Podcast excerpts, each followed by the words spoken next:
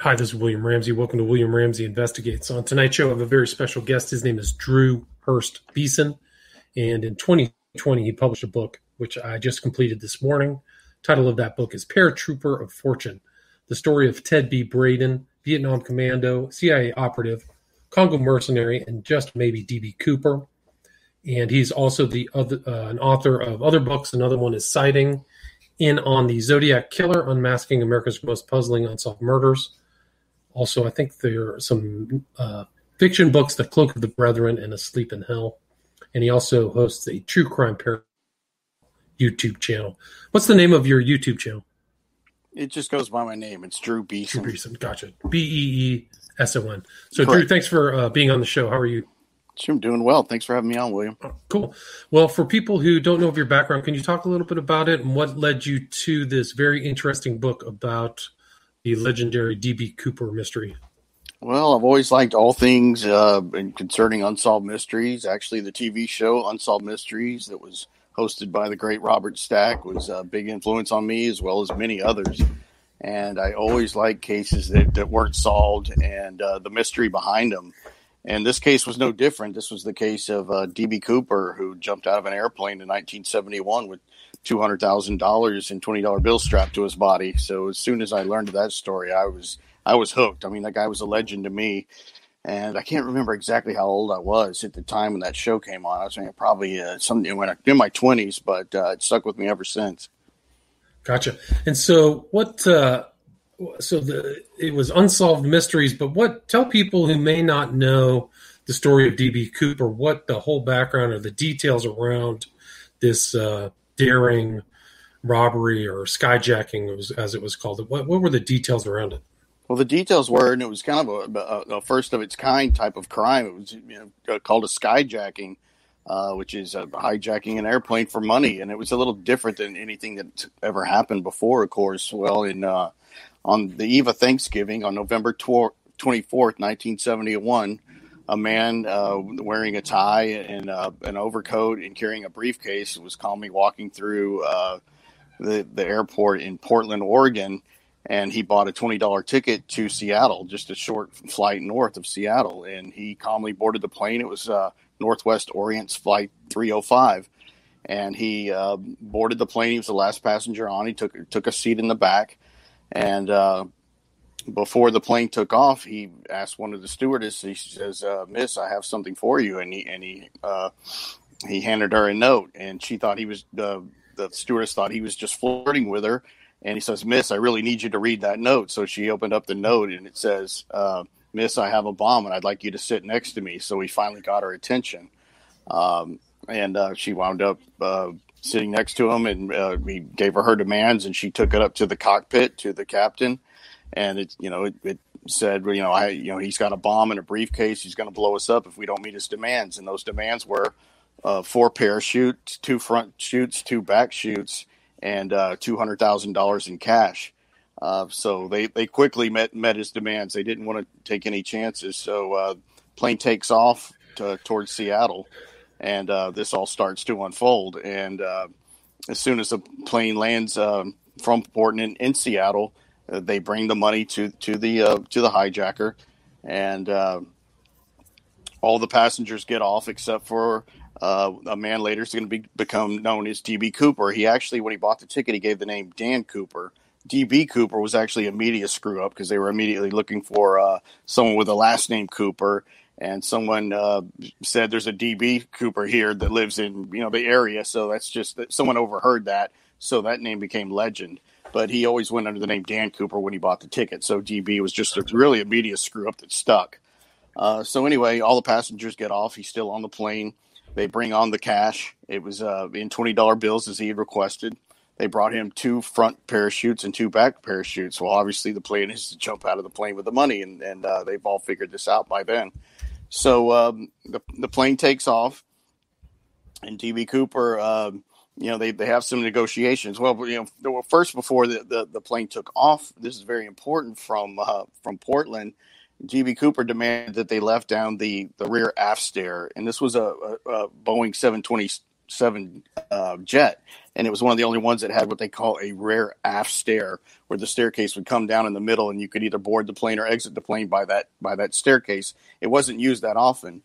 What was special though was DB Cooper knew that that jet could take off with that stair in the staircase in the down position. The pilots didn't even know this, but DB Cooper did, and there was some uh, arguing back and forth with Cooper and the pilots. Uh, you know, he was demanding that the plane take off with that stair down, and they said, "No, we're not going to do it. Not negotiable." So we finally gave in, and they raised the staircase, and the plane took off from from Portland. Uh, you know, soon after the plane was in flight, there was some more negotiations about how far they could get. He originally said he wanted to go to Mexico. They informed him that we don't have enough fuel to make it to to Mexico, so they settled on Reno, Nevada. And um, not too long after the plane took off from Portland, uh, he sent the stewardess back up to the cabin. There was no one else but the two pilots and, and the and the flight crew left, and they were you know all up in the front of the plane. Uh, DB Cooper starts to put on uh, one of the parachutes he was given.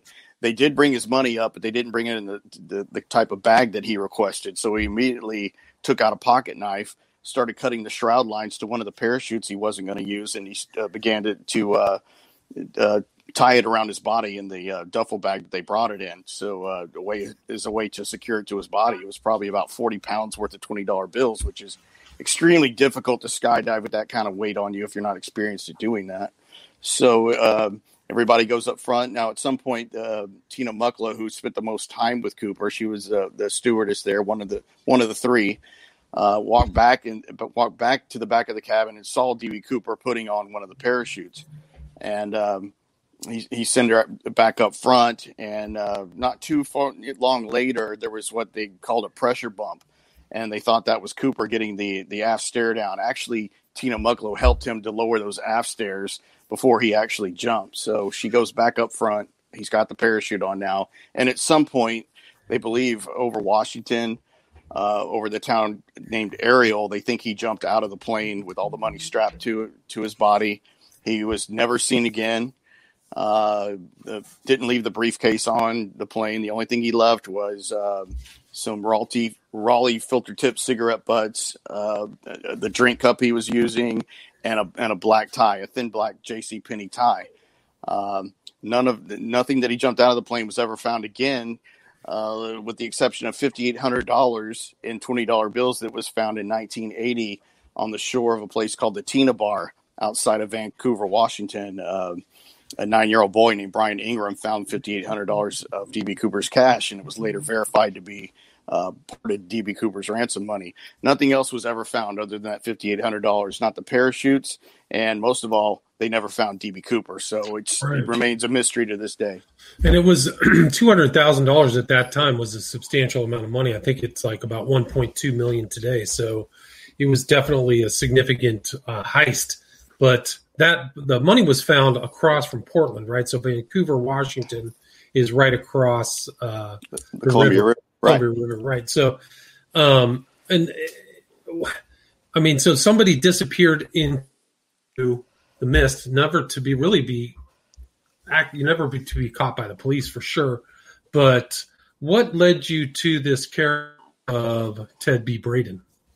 Well, uh, you know, I kind of got had a resurgence getting back into to, to the DB Cooper case, listening to Coast to Coast AM. There was a guy that, that Coast to Coast would have on at least once a year for a while, and around the time of the anniversary of the Cooper jump. And he was an attorney named Galen Cook. And uh, he would come on Coast to Coast and talk about his suspect, a guy that was named William Gossett. He later uh, added uh, changed his first name to Wolfgang and uh, he was a really interesting suspect to me. And everything that, that Galen Cook said, he was a real articulate guy, and talking about this this Gossett guy and how he had uh, survival training and all this stuff. And I just I kind of became interested in in Gossett as a suspect, and just started looking into him a little bit more and I was looking at some of the DB Cooper chat rooms where you know the real hardcore Cooperites, as they call them, get on there and talk and talk shop about who do they think DB Cooper is, who's a good suspect, who's a bad suspect. You know, people arguing over whose suspect is better, that kind of stuff. And I would never join these groups. I would just kind of be a voyeur and reading the things they said. And uh, one day I was reading one, and there was a guy named Bruce Smith who, who was uh, the Grand Poobah of the DB Cooper case. Uh, he was on the HBO special recently, and uh, he wrote a book called DB Cooper and the FBI. and uh, and it was Bruce Smith talking to another uh, a, a, guy on the Cooper message board that went by the moniker Snowman, and they were talking about this other suspect named Ted Braden.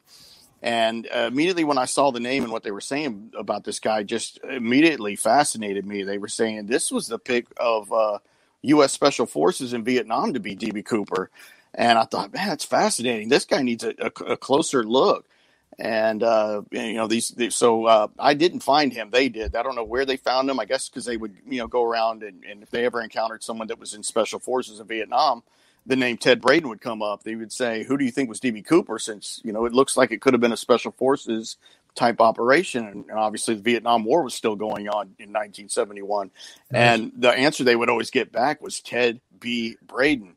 So I was hooked at that point, and I made a mission to to find out everything I could about this guy, and not only just as a DB Cooper suspect, but about Braden's life because it was fascinating. This guy was a true super soldier.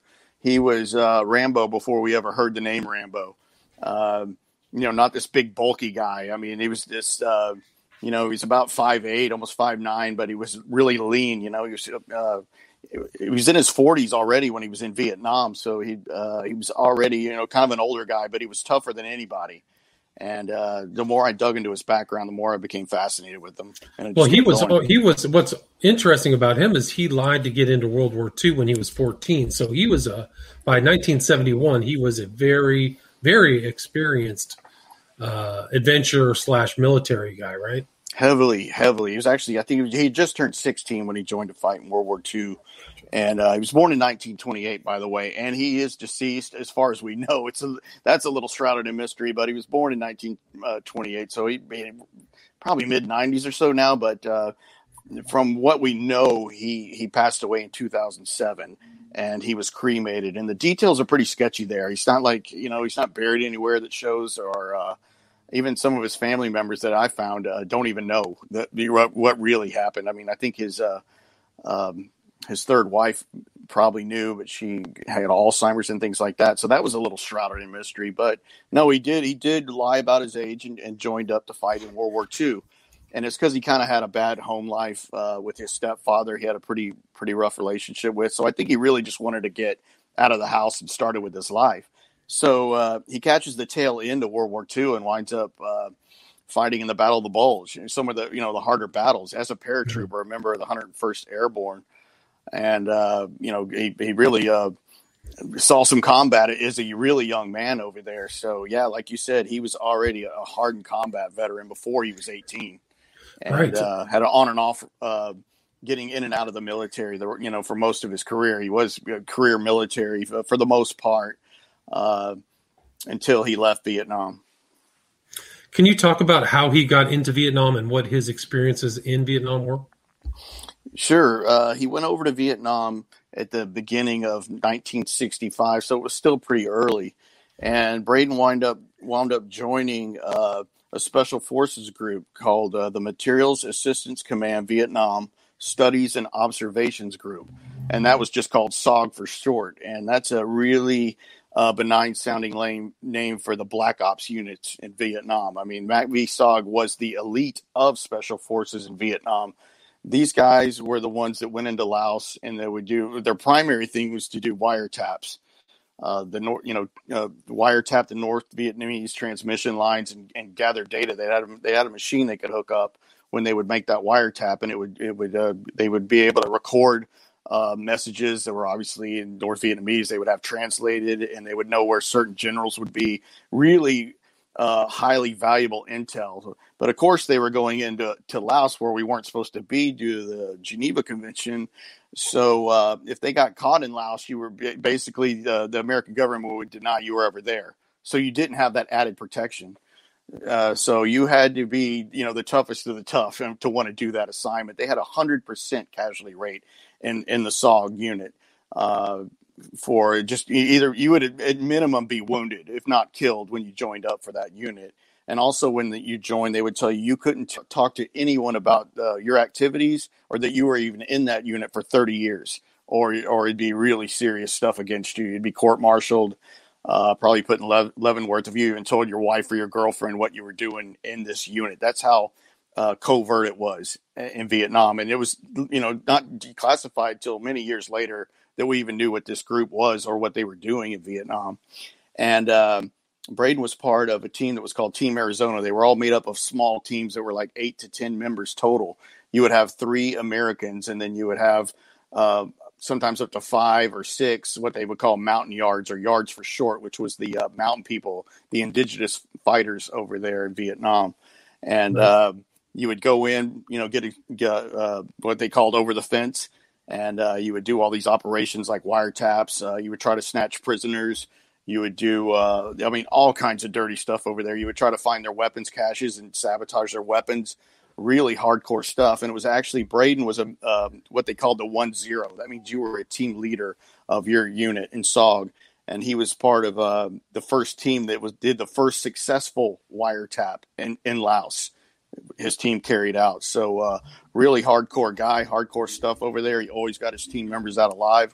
Although he was very unconventional. I mean, he took a lot of chances. Uh, his uh, his assistant team lead, a guy named Jim Hetrick, I got to know very well and got to interview for the book. Told me so many interesting stories about Ted Braden while he was in Vietnam. He actually killed a guy, uh, uh you know, a friendly force, part of the uh, the you know the South Vietnamese army, which Braden just didn't like didn't like those guys for whatever reason, even though you were fighting basically for the same team. Ted Braden just didn't like those guys for, for I don't know why, but they just said he didn't, and he wound up killing one of them. And um, they tried to draw him up, you know, on charges for that, and it went nowhere. I mean, quickly they just basically uh, uh, brushed it under the rug and acted like it never happened. So even in Vietnam, Ted Braden was being protected by a, a higher force uh, someone higher, much higher up than him, uh, apparently liked him, and then they would, you know, cover up any any any of his bad doings would get covered up really quickly. And uh, right, know, didn't they have didn't they have like un? I think you wrote in there like they just were kind of free for all. Killers, people for all. There, there, there was, as they said, there was no limitations on rules of engagement. And another way to put that was uh, there is there were no rules of engagement for the, for this type of unit. You know, in MACV SOG, you didn't really have a you know you would have to somewhat take orders from a higher up, a colonel or a general, but very rarely. You know, these guys kind of did their own thing because it was so elite, and uh, you know they were just trusted to do what they did, and you were definitely not supposed to talk about it. But yeah, there were no rules for of engagement. Uh, Braden liked it because he was a daredevil skydiver, probably the best skydiver that ever lived and uh, he loved going over there when he got to Vietnam because he could uh, pull his ripcord under a thousand feet, which was suicide for most people. But he was such a accomplished skydiver, and he could live on the edge. Uh, he would always get away with it. As a guy named Donald Duncan, Duncan said, who was uh, Special Forces Vietnam, later became a real big uh, anti-war guy when he got back to the states, said that. Uh, Ted Braden had a secret death wish, but but it was coupled with the amazing instincts of survival and it's like something he'd never seen. It's just this guy could just do such daring things and always wind up living. And he was a And didn't you say that he ranked high on some kind of like cognitive tests too, right? So he kind of had a he was also daring, but also had relatively high intelligence, right? He had very high intelligence. It's what's called a GT score, and I've heard that called the General Technical Score in the army. And it's also called, I've also heard it called general trainability. But anyway, his score was 150. And that's like at the highest range that you can get. And you can kind of extrapolate IQ from that, which would have meant, I don't know how it would be in a number of IQ, but it would mean you were on the very high end of IQ to score a 150 on a GT test, is what I was told. And uh, Braden certainly had that high level of intelligence combined with all these abilities to be able to uh, skydive and then you know just just covert warfare. He had it all. Right, and so he was in Nam, but then he decided he wanted to, or supposedly, go to the Congo. Right. Right. He decided he wanted to become a mercenary because for Ted Braden, it was all about money. He never joined the military, even when he went to fight in World War II.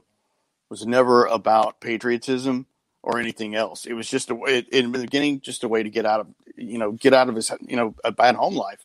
And what he discovered in the military was that he was a true super soldier. He had the ability to be a true super soldier. He just had that kind of genetic makeup to be a super soldier. And uh, he found what he was good at, which was number one was jumping out of an airplane under any kind of circumstances. Uh, he was just the best at it. He was in a, a, a, military jumping team called the Golden Arrows, where they would compete all around Europe, and uh, he would often win most of those competitions. He was just that good at jumping out of a plane. He won multiple competitions doing that. So, um, you know, going back to Vietnam, he was in a bar in Saigon where he would hang out a lot, and there was all kind of FBI types and CIA, mainly CIA types that would hang out there. And he was probably doing missions for them in Vietnam uh, that a lot of people didn't know about. And uh, you know, people he would tell the other guys in his unit, if you ever see me in, in Saigon or around, you don't know me because he was always running the black market and things like that. So uh, he's sitting in a bar, and uh, it's called the Caravelle Bar in Saigon in late 1966. It was December, and he heard about uh, mercenaries fighting in the Congo, and they were making a lot of money to do it.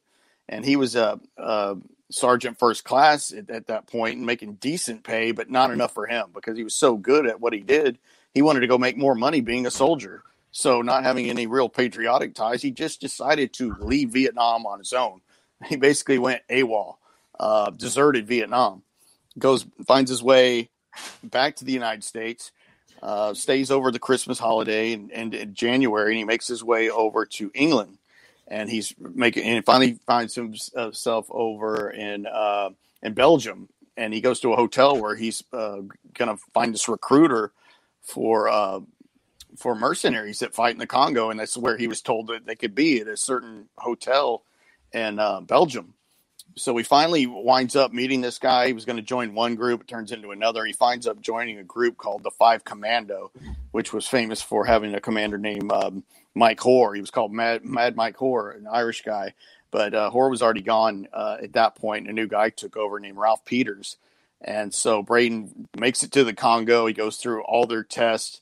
He's under assume, an assumed name when he gets there uh, of a Canadian guy that was a special forces in Vietnam that had been killed in a mortar attack, uh, a premature mortar attack that uh, malfunctioned on the guy. So he used this name, and his name was Edward uh, Horner. And uh, so he's fighting in the Congo under Five Commando under the name uh, Edward Horner. So somehow the CIA finds out that Braden is down there, an American. I don't know who turned him in, but one of his own his own people I think it was Colonel Ralph Peters he thought turned him in. So the CIA catches up with Braden at a hotel. Five guys come out of a uh, out of a dark hallway, put put guns to his head, and saying, uh, "You're coming back with us. You know, we know who you are."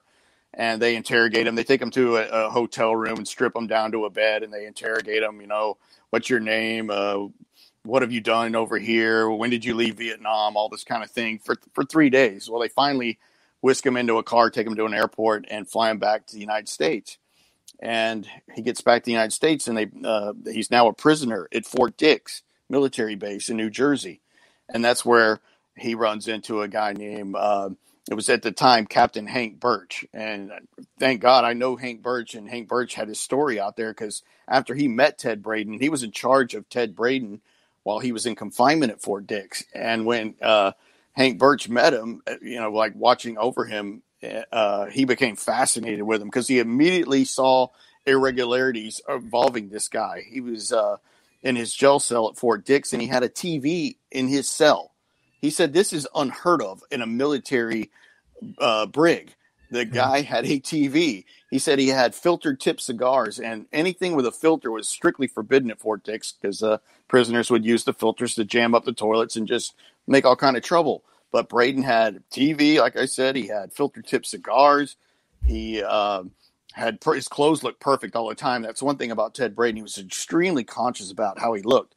And I've always been told by people that knew him, if you saw Ted Braden outside of anywhere else, you would assume he was either a college professor or a colonel because he took such care of his physical appearance and his clothes and how he looked. And he spoke really well. He was highly intelligent and he spoke that way. He was kind of soft spoken, but he always thought about what he was going to say before he said it. So there was always like this pausing when you would ask him a question or he would say something. There was always this pause because he was trying to say the the right things at all times. Very very measured in his speech. But anyway, um, so he's at Fort Dix, and he's obviously there because he deserted the Vietnam War. This is a pretty serious charge. Uh, and that's what he's there for, not for fighting in the Congo, but for the first charge of going AWOL in Vietnam. So it comes the day that they're going to hold a, a court martial for Braden, and uh, it's I think two, two hours before they actually hold the court hearing there at, on base.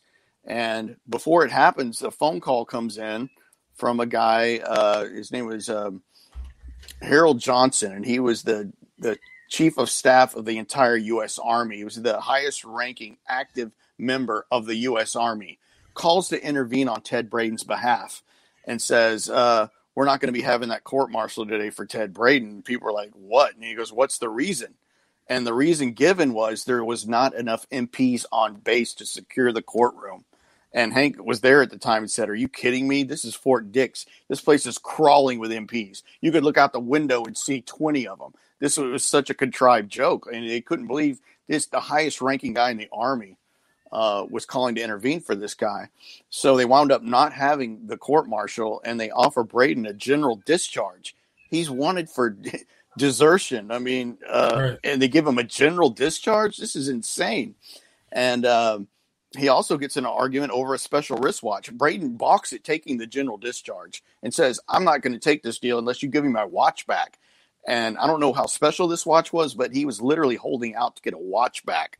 I don't know if it was sentimental or what it could do, but anyway, he balked, but originally, you know, winds up taking the general, and, they, and then he had to promise never to join the U.S. military again.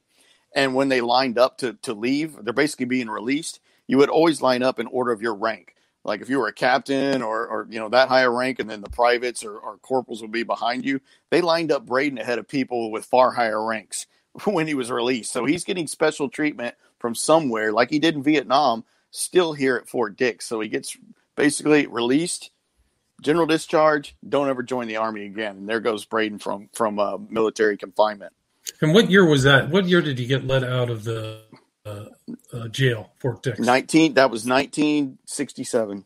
67. So then he gets out, and does he do the golden arrows after he gets out of jail? No. Okay, so it's before. And then he starts driving a truck, but he also kind of had, he still kind of was engaging in criminality even yes. after getting out of jail, right? Right. So his his whereabouts right after he's uh, uh, let out are, are, are not known. It's almost like they've been scrubbed. I mean, you can't find it. You know, this is a guy that they don't want you to know about. Uh, he winds up in the later part of 1967 in September. A magazine called Ramparts uh, publishes an article about Ted Braden. Very interesting, and he's talking about his time uh, fighting as a mercenary soldier. And I'll read the, the first part of that this, real quick. It says, uh, and it, it, it, reads like an advertisement. That's why it's so interesting. But it, it's uh, it had a picture of John Lennon on the cover, but it says it, it's like a true ad because Braden's still looking for work. And it mm-hmm. says mercenary soldier, 14 years military service available for position immediately. Qualifications 101st Airborne Division, World War II, master parachutist, 911 log jumps, including 695 free falls.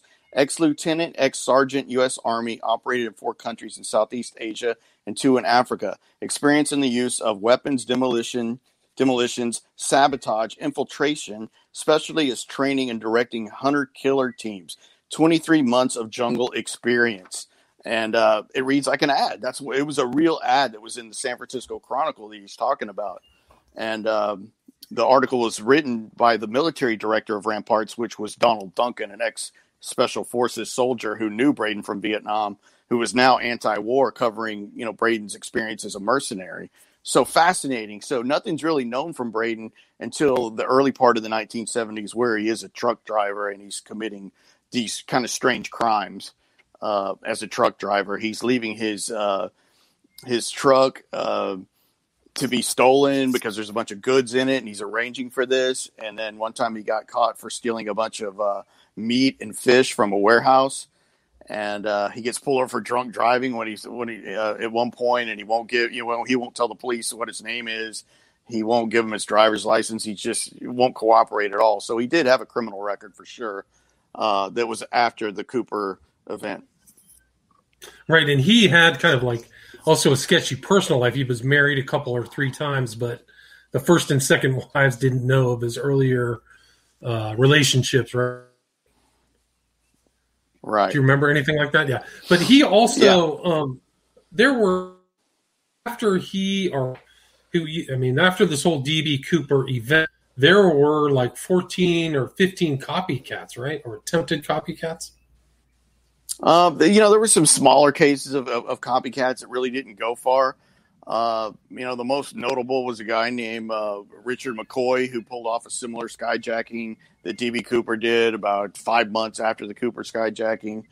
Uh, he was from Utah. He, you know, real, you know, uh, definitely would have been inspired by Cooper. Some people think that uh, Richard McCoy was DB Cooper. I don't personally, uh, but he did uh, get away with stealing more money. He actually did a five hundred thousand dollar ransom just about five or so months after Cooper, and uh, made it. But he bragged a lot about, you know, he bragged ahead of time that he was going to do it and asking questions. He had a friend that was a, a Utah uh, state trooper that he told about it, and they quickly apprehended him and got almost all the money back, all all half a million dollars, other than like six dollars that he bought a, a meal and a milkshake for. So he quickly got got caught. Uh, but he was the most famous copycat was uh, Richard Floyd McCoy. And, but there, I mean, there's other investigators, and they've kind of gone through some of these copycats or other people who are capable of it. But uh, do you think that what I mean? You talked to Braden's stepdaughter, and she said that he was he was Cooper, right? Well, yeah, I did. I, I was really fortunate to get a hold of her, and it wasn't easy because I think uh, you know they had probably been approached by people in the past. She has uh, three older sisters which probably would have had even better memories at the time. But I was fortunate to talk to the youngest stepdaughter of Braden's, who was living with him at the time of the Cooper skyjacking. So uh, he was definitely gone from home a lot. So this guy was definitely not home on for Thanksgiving of 1971. And I said, well, what do you remember about that time mostly? And she said, well, we had a lot of money, and I never understood why because he was a long haul truck driver. Uh, he drove a newer model Mercedes Benz, which Ted Braden loved Mercedes. That's all he would ever drive. He had one when he was in Europe. Um, her mother, who was Braden's third wife, her name was uh, Pauline. She had a newer model Mercedes Benz, and they lived in a penthouse apartment in, in downtown Chicago. And she wondered how they, that, and her mother wasn't working at the time either. So it's not like they even had a double income. And she always wondered how he was able to afford all that. Now it could have been because he was pulling off some heist too with his with his uh, you know his scams with his trucking thing, but he always did seem to have money, and it and it, and it stuck out to her. And actually, her mother, um, she asked her mother point blank one day, "Was Ted DB Cooper?" And her mom said, looked at her, and, and very as seriously she could do, say and say, "Yes, he was." But the caveat to that was she was in the early stages of Alzheimer's disease, uh, unfortunately. And I said, asked the daughter, "Do you do you think she was telling the truth or was lucid enough to mean it?" She said, "Yeah, I do." But I have to preface it with she had early stages of Alzheimer's, unfortunately. Right. But she said for many years the FBI was calling on them.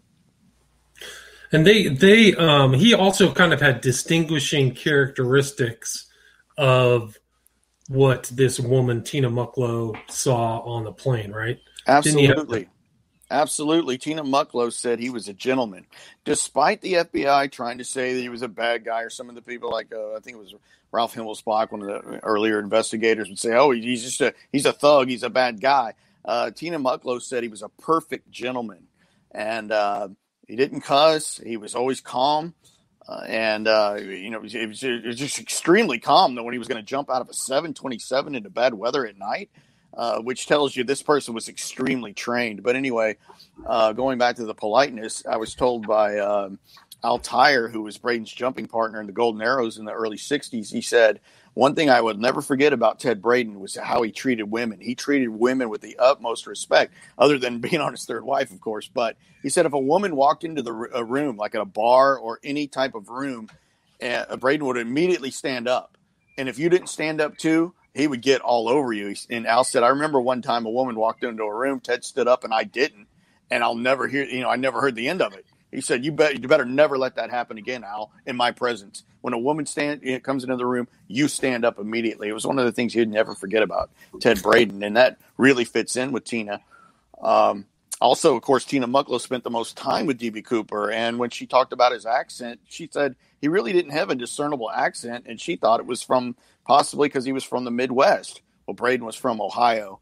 Uh, can't get any more Midwest than that. So he had so many things going for him, uh, just from what Tina described.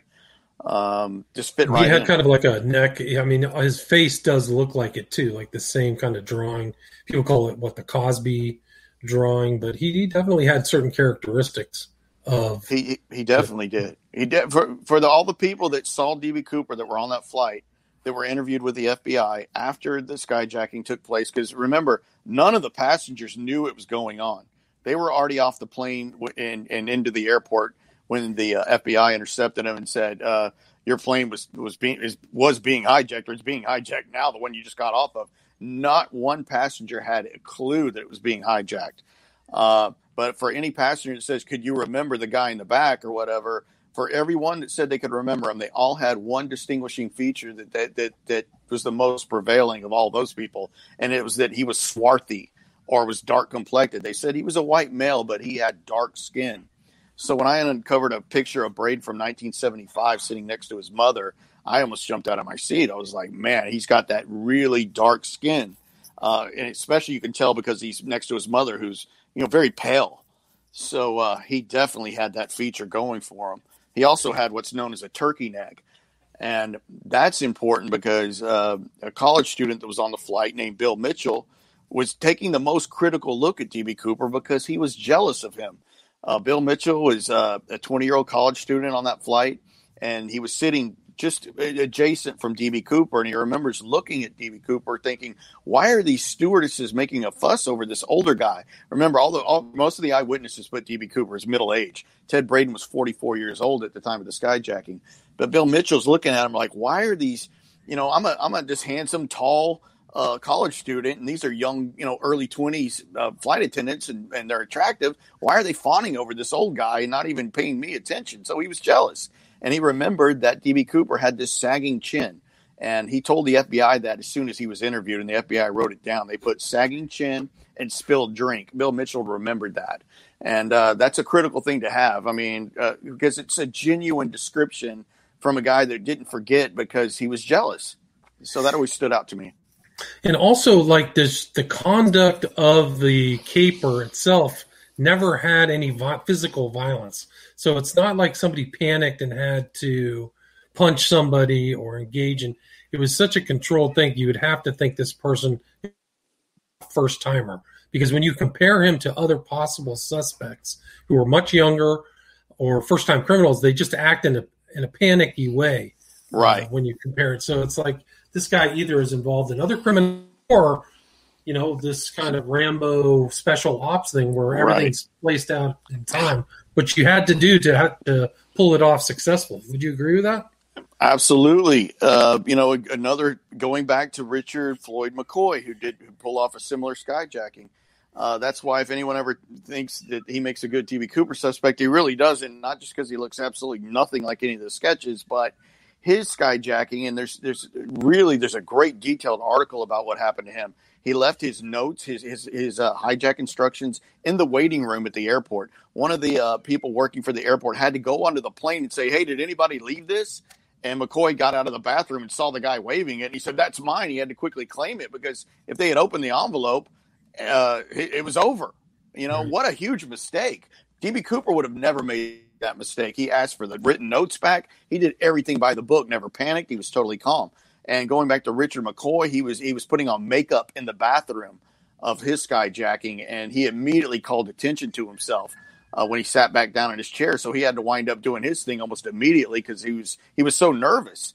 And Richard Floyd McCoy was he was briefly a Green Beret in Vietnam, but he was more of an accomplished uh, helicopter pilot in Vietnam. And uh, he won a Silver Star. I mean, oh, just short, just short of a Medal of Honor for one action that McCoy took over there. So here's a guy that's pretty well trained too uh, Green Beret, Vietnam, uh, really high intense stress as a, high, a helicopter pilot, and he's nervous during his skyjacking. It just shows you that Braden is in another class. Even for special forces, he's in another class. That's why the the the legends of special forces in Vietnam have always pointed to Ted Braden as DB Cooper because they didn't say they would act like we don't have any special knowledge, but of any of our into our ranks that would have done this, that would have been smart enough to do it and had the skills to do it, it was Ted B. Braden. They never give you a number two choice. They never say could have been Ted Braden and uh, Bill Bill Smith, or they never give you another name. It's always right. Braden. He because he was in another league. Right. I mean, and probably killed. Would you say the average SOG person killed an average of 158 people or something? Oh, so yes. he probably didn't have to Absolutely. do it. Absolutely. he just didn't feel like he had to engage in physical violence. He just went through. No. It seems like he's a good fit. Oh, he's Um, perfect. Yeah. So, Drew, is there anything I missed? Anything you'd like to add before we wrap this up? Can you tell people about your social media or where they can find the book? Sure. Uh, all the books on Amazon.com and uh, on Instagram, it's Drew Hurst Beeson, and then the YouTube channel. A lot of this stuff's on YouTube. So uh, uh, if you look for the DB Cooper stuff, uh, it's all on my YouTube channel. A lot of what's in the book is on, on there for free if you don't like books. I know a lot of people don't, so a lot of it are in the videos. You can definitely check it out there. And it's your YouTube channel again is Drew Beeson, B E E S O N, correct? Correct. And then it's also on YouTube. Again, the title of the book is Paratrooper of Fortune: The Story of Ted B. Braden, Vietnam Commando, CIA operative, Congo mercenary, and just maybe DB Cooper by Drew Beeson. Drew, thank you so much for being on the show. Thank you. Appreciate All it, right. William. All right, take care. Have a great weekend. You too. All right, bye.